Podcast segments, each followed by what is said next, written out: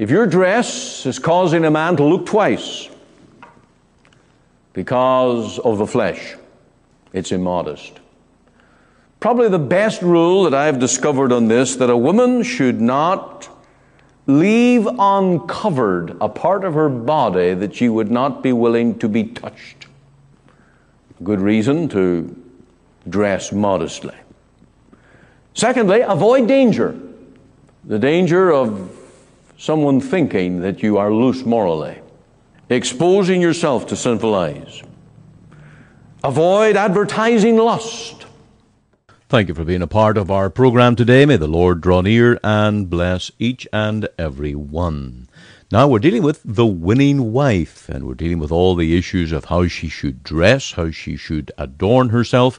And I think you will pick up in our sermon today that there is a great contrast between the woman who advertises herself as a prostitute and the woman who seeks to adorn herself, that men may know that she is faithful to her husband. These are the two polar opposites, and we are dealing with the winning wife that is loyal, firstly, to the Lord, and in doing so, loyal to her husband, and that she does everything to declare her integrity, her morality, her purity of life.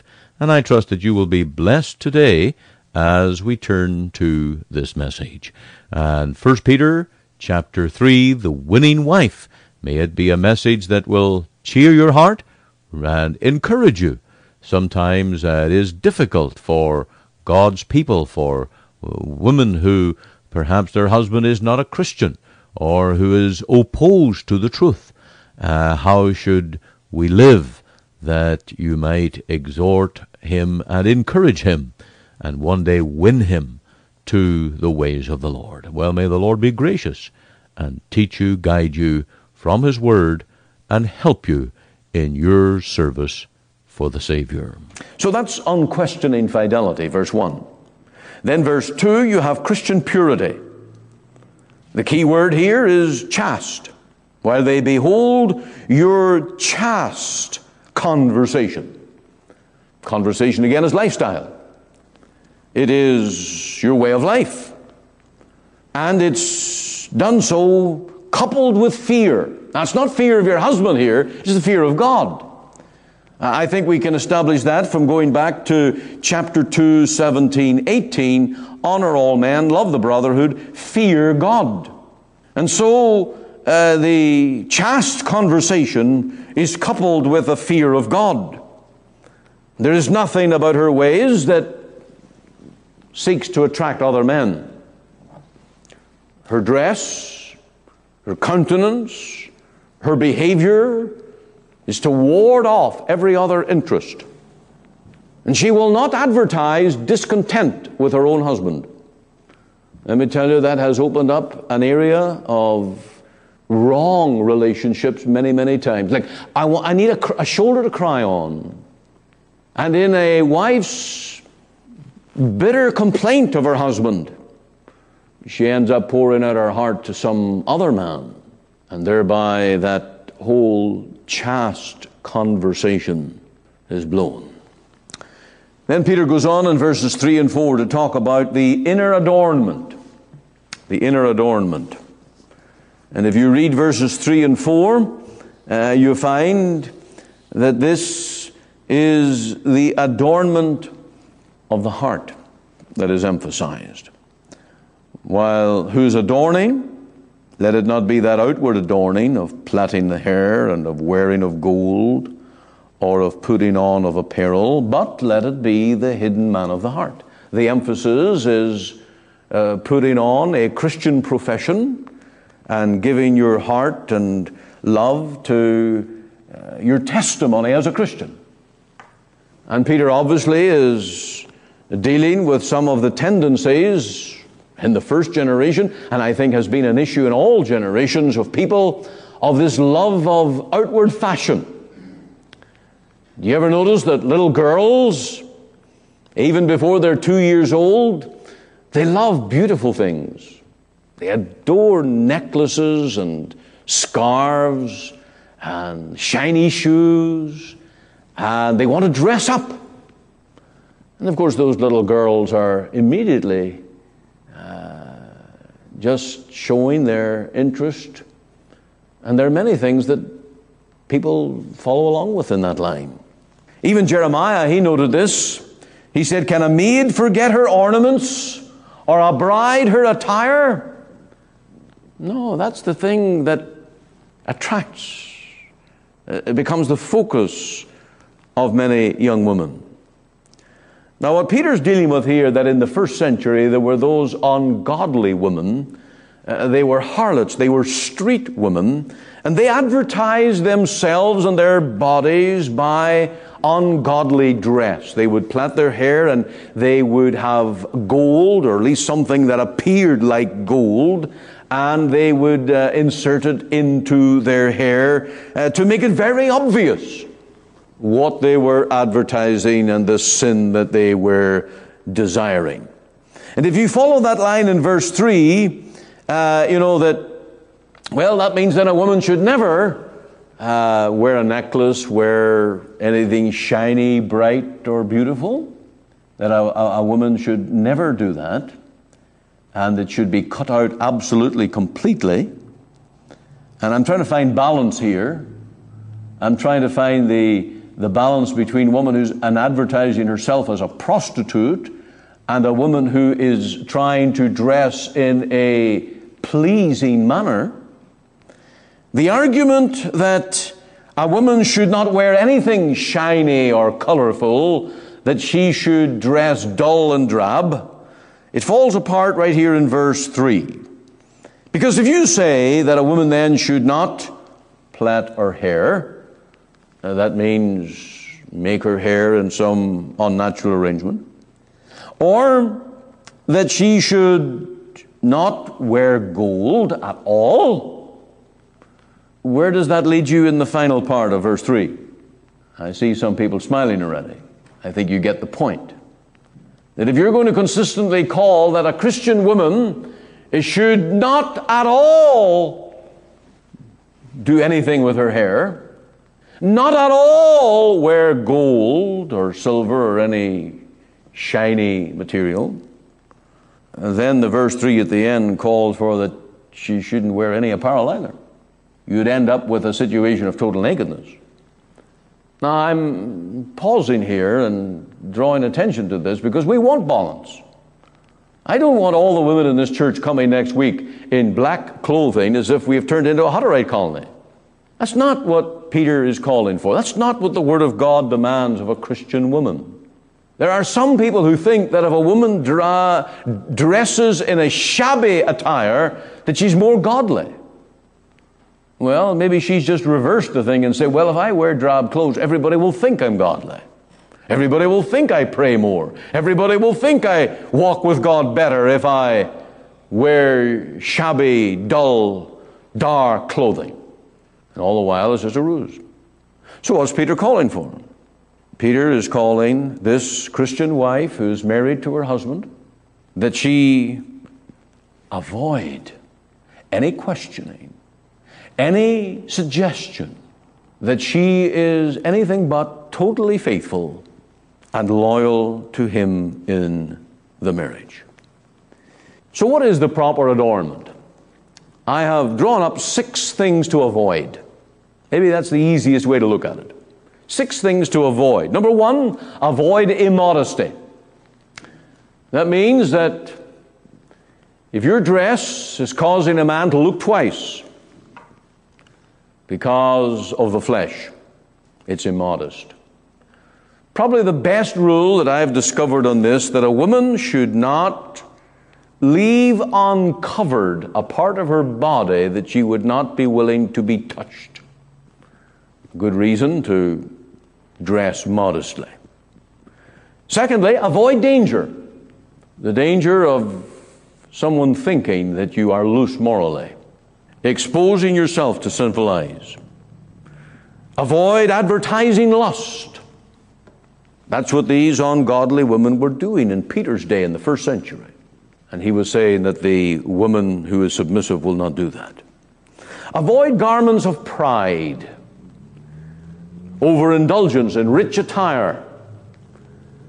You know, if you come with that velvet jacket sparkling with jewels, or maybe not even real jewels, mock jewels, probably wouldn't be all that costly. Do you remember, you know, the Liberace kind of clothing? Uh, ridiculous, absolutely ridiculous. And when we follow those fashions, or even go in the, in the area toward those fashions, well, they become garments of pride. Draw attention to yourself. I heard of someone who had an audience with the Queen, and when after the audience someone said, Well, what was the Queen wearing? And he or she said, You know what? I never noticed. I never noticed. That's how a lady dresses. A lady does not dress to draw attention to herself. She dresses in a way that is befitting the surroundings, the situation, that it doesn't make you stand out, doesn't make you people say, wow, some huge halo that uh, effect that you're trying to produce.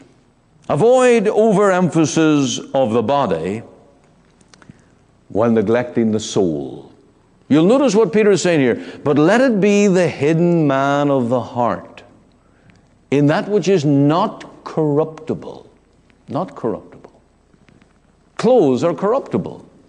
You go to the thrift stores and you will see the cast offs of people who paid big money for fancy clothes, and there they are. And they'll end up rags someday. Clothes are corruptible. And what people follow after and pursue and get excited about and proud of become rags, moth eaten, unusable. But the hidden man of the heart, that's not corruptible. Even the ornament of a meek and quiet spirit, which is in the sight of God. So I think I've given you five avoids now. One more, and that is avoid misuse of time worrying about outer adornment, giving no care for your soul. I think it could be said to be wrong when a woman gives more time to her clothing than to devotion unto the Lord. After all, we're all trying to manage our time. And to find that time is our struggle day in and day out. On your deathbed, which will you wish that you attended more to? The clothing of your body or the feeding of the inner soul, the new nature, the grace of the Lord Jesus? This is what Peter's addressing here. This is what he's dealing with. The graces of a Christian wife the next one we will find, 5, verses 5 and 6, that she is trusting in God. It says here, after this manner in the old time, the holy women also who trusted in God adorned themselves, being in subjection unto their own husbands. Now you'll notice, Sarah, that she trusted in God. And that's grace, that's faith. And faith sees the value of the eternal things and the spiritual things. Unbelief only cares about what man sees. The Christian full of faith cares about what the Lord sees. And if you read verse 4 again, uh, you'll notice this ornament of a meek and quiet spirit, which in the sight of God is of great price. In the sight of God is of great price.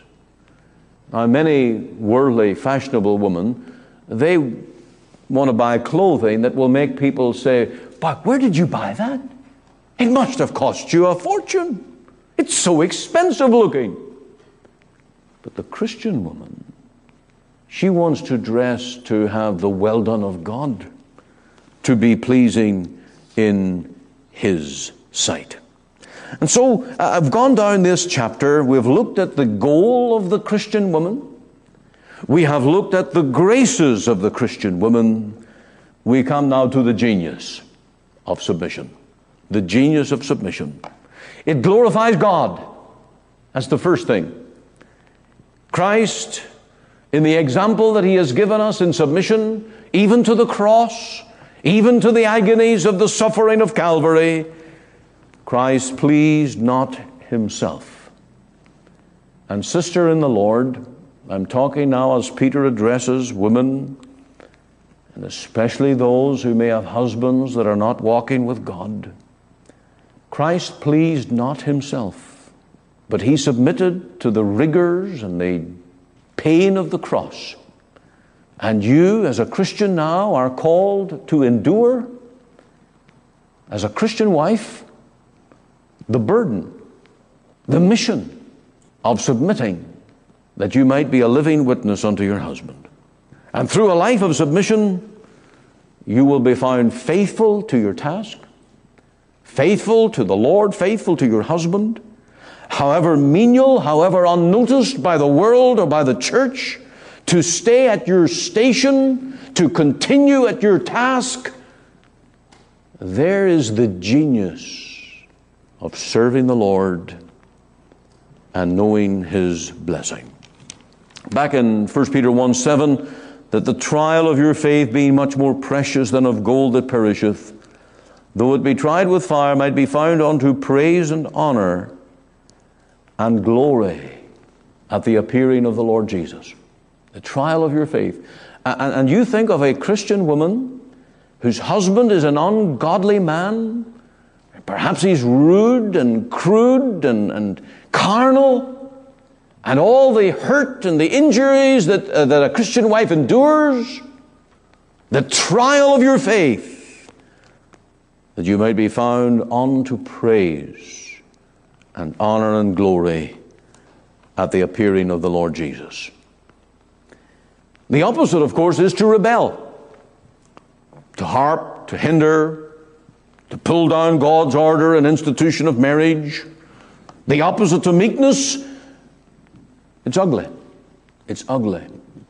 And instead of that beautiful example of submission that a Christian woman may give, the opposite is absolutely ugly. In the sight of God, in the sight of others, it makes you to be a rebel, a complainer, discontent. Now, Solomon in the book of Proverbs, he had a few things to say about this. I want to give you a couple of verses in the Psalm, or sorry, the Proverbs 27:15. Psalms, Proverbs.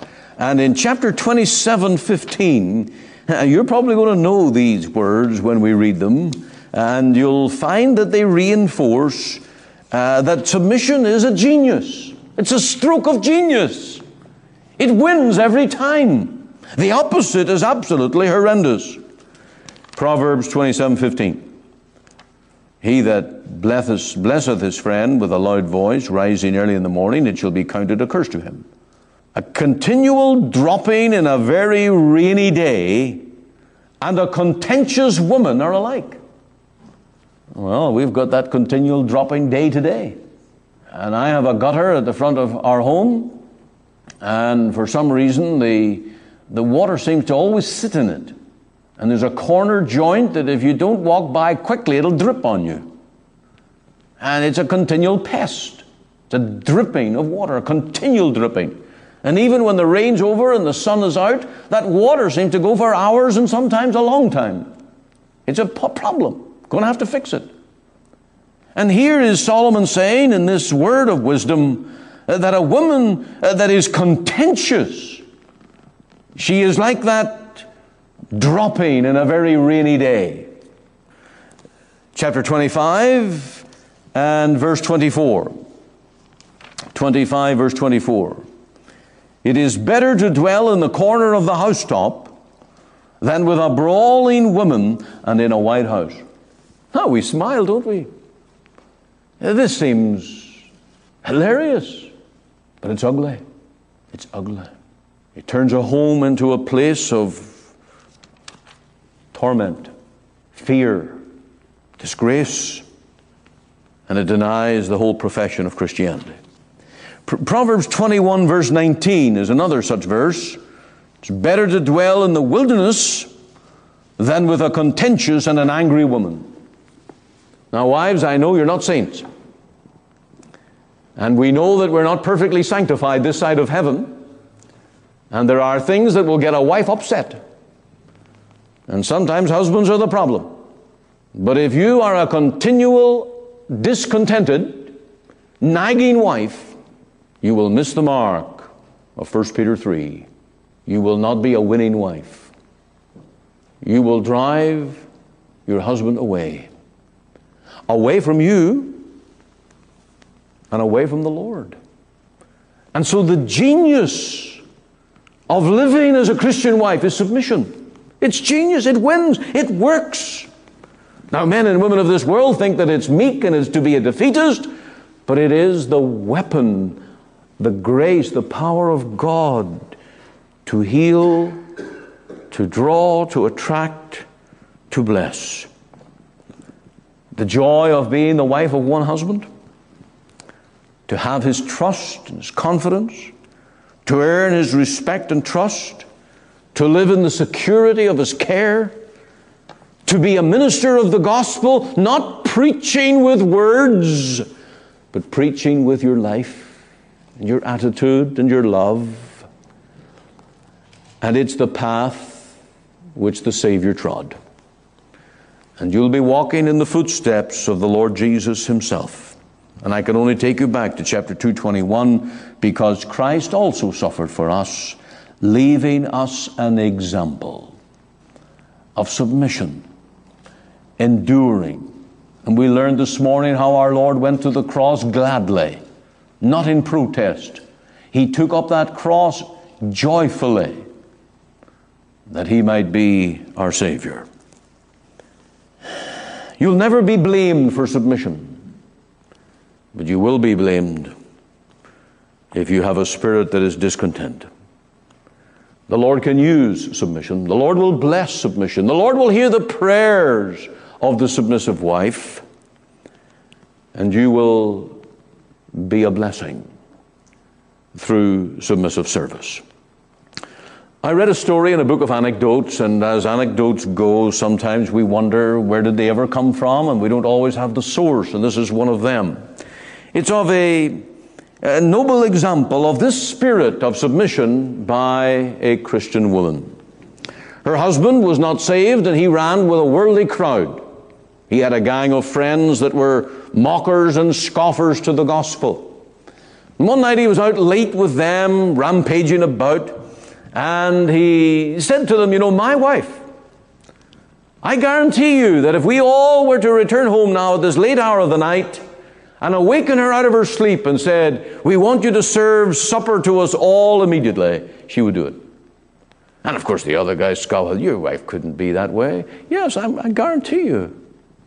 And so they rose to the challenge. And they all returned to his house, barged in late at night, turned on the lights, making a racket. And he awoke his wife and said, We all need food. And sure enough, as he predicted, she arose in that late night hour, prepared food, put it on the table, and fed that rather intrusive gang of men. They all asked her, Why do you do this? And her explanation was this When we got married, we were living dangerously in this world. The Lord has saved me and made me a Christian, and I am now saved. But my husband continues in danger, and he's headed for a life of misery. And I feel that it is my calling to do all that I can in this world to minister to him that he may be provided for.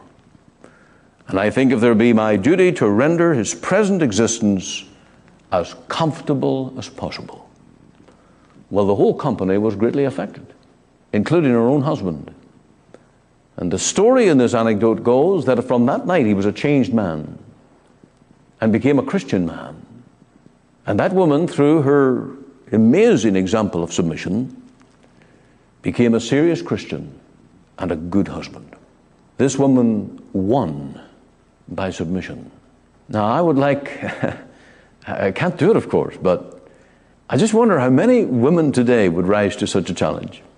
I just wonder. But there will be other avenues of opportunity. It could be that lunch, it could be that dirty set of boots that seem to ruin your housekeeping. It could be some other bad habit. It could be some other demand that you seem totally unreasonable. But because you're on a mission to win your husband, you use that opportunity. You take that as your opportunity to win your husband by your conversation. While they behold, they see it, and you live it. God is glorified. You have the joy of a Christian in the midst of it. And God can work in grace. Without that submission, we cannot expect God to work in grace. It is that winning stroke, and you will become a winning wife. May it be so. May the Lord help us all. Now, next week, men, come back. Come back. We'll get to verse 7. Likewise, it begins. What I've said tonight to wives, I've got to say things to you. So come back.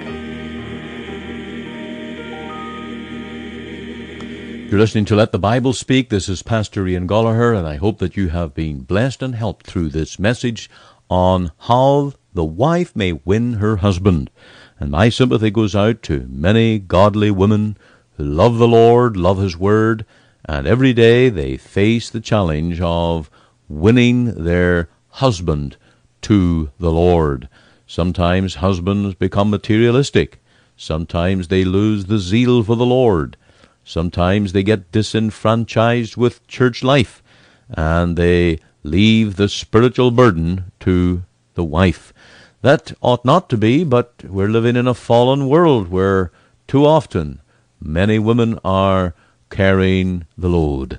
My prayer goes out that the Lord will strengthen you encourage you and build you up in your faith and make you strong in the Lord. And I trust that each and every day that you will find the Lord leading and helping you. And above all, the Lord will answer prayer that your husband will become a Christian, be saved, and turn to the Lord. Now, tomorrow I'll be speaking to the men because Peter doesn't leave the men without a word of challenge, and uh, it is a, an essential thing that Christian men are challenged on how to live the life of the gospel. So do join us. This broadcast comes to you today from the Free Presbyterian Church in Cloverdale, located at 18790 58 Avenue, Surrey, at the corner of 188 Street and 58 Avenue. On our website, you can find gospel articles links to our sermons, and our gospel booklet called A New Beginning. There you can find a link to our Sunday services that are broadcast online. For all this information, please go to our website at cloverdalefpc.ca. You're warmly invited to attend any of our Sunday services at 10:30 a.m. and 6 p.m. to meet with us as we worship God and to hear the preaching of his precious word. We also meet for Bible study and prayer at 7:30 p.m. every Wednesday evening. Our Sunday school for children and adult Bible class meet every Lord's Day from September to June at 9:30 a.m. You can contact us using our office number which is 604 576 1091. Alternatively, you can email me at pastor.cloverdale fpc at gmail.com. Again, for all this information, please go to our website at cloverdalefpc.ca. Our burden is that you will hear and understand the gospel that will lead you to know the Lord Jesus Christ and his great salvation. And this is Pastor Andrew Fitton. Thank you for listening today, and be sure to listen Monday to Friday at 5 a.m. and 5 p.m and on Sundays at 9:30 a.m. on this station for our full or church service as we worship the Lord through the ministry of his word.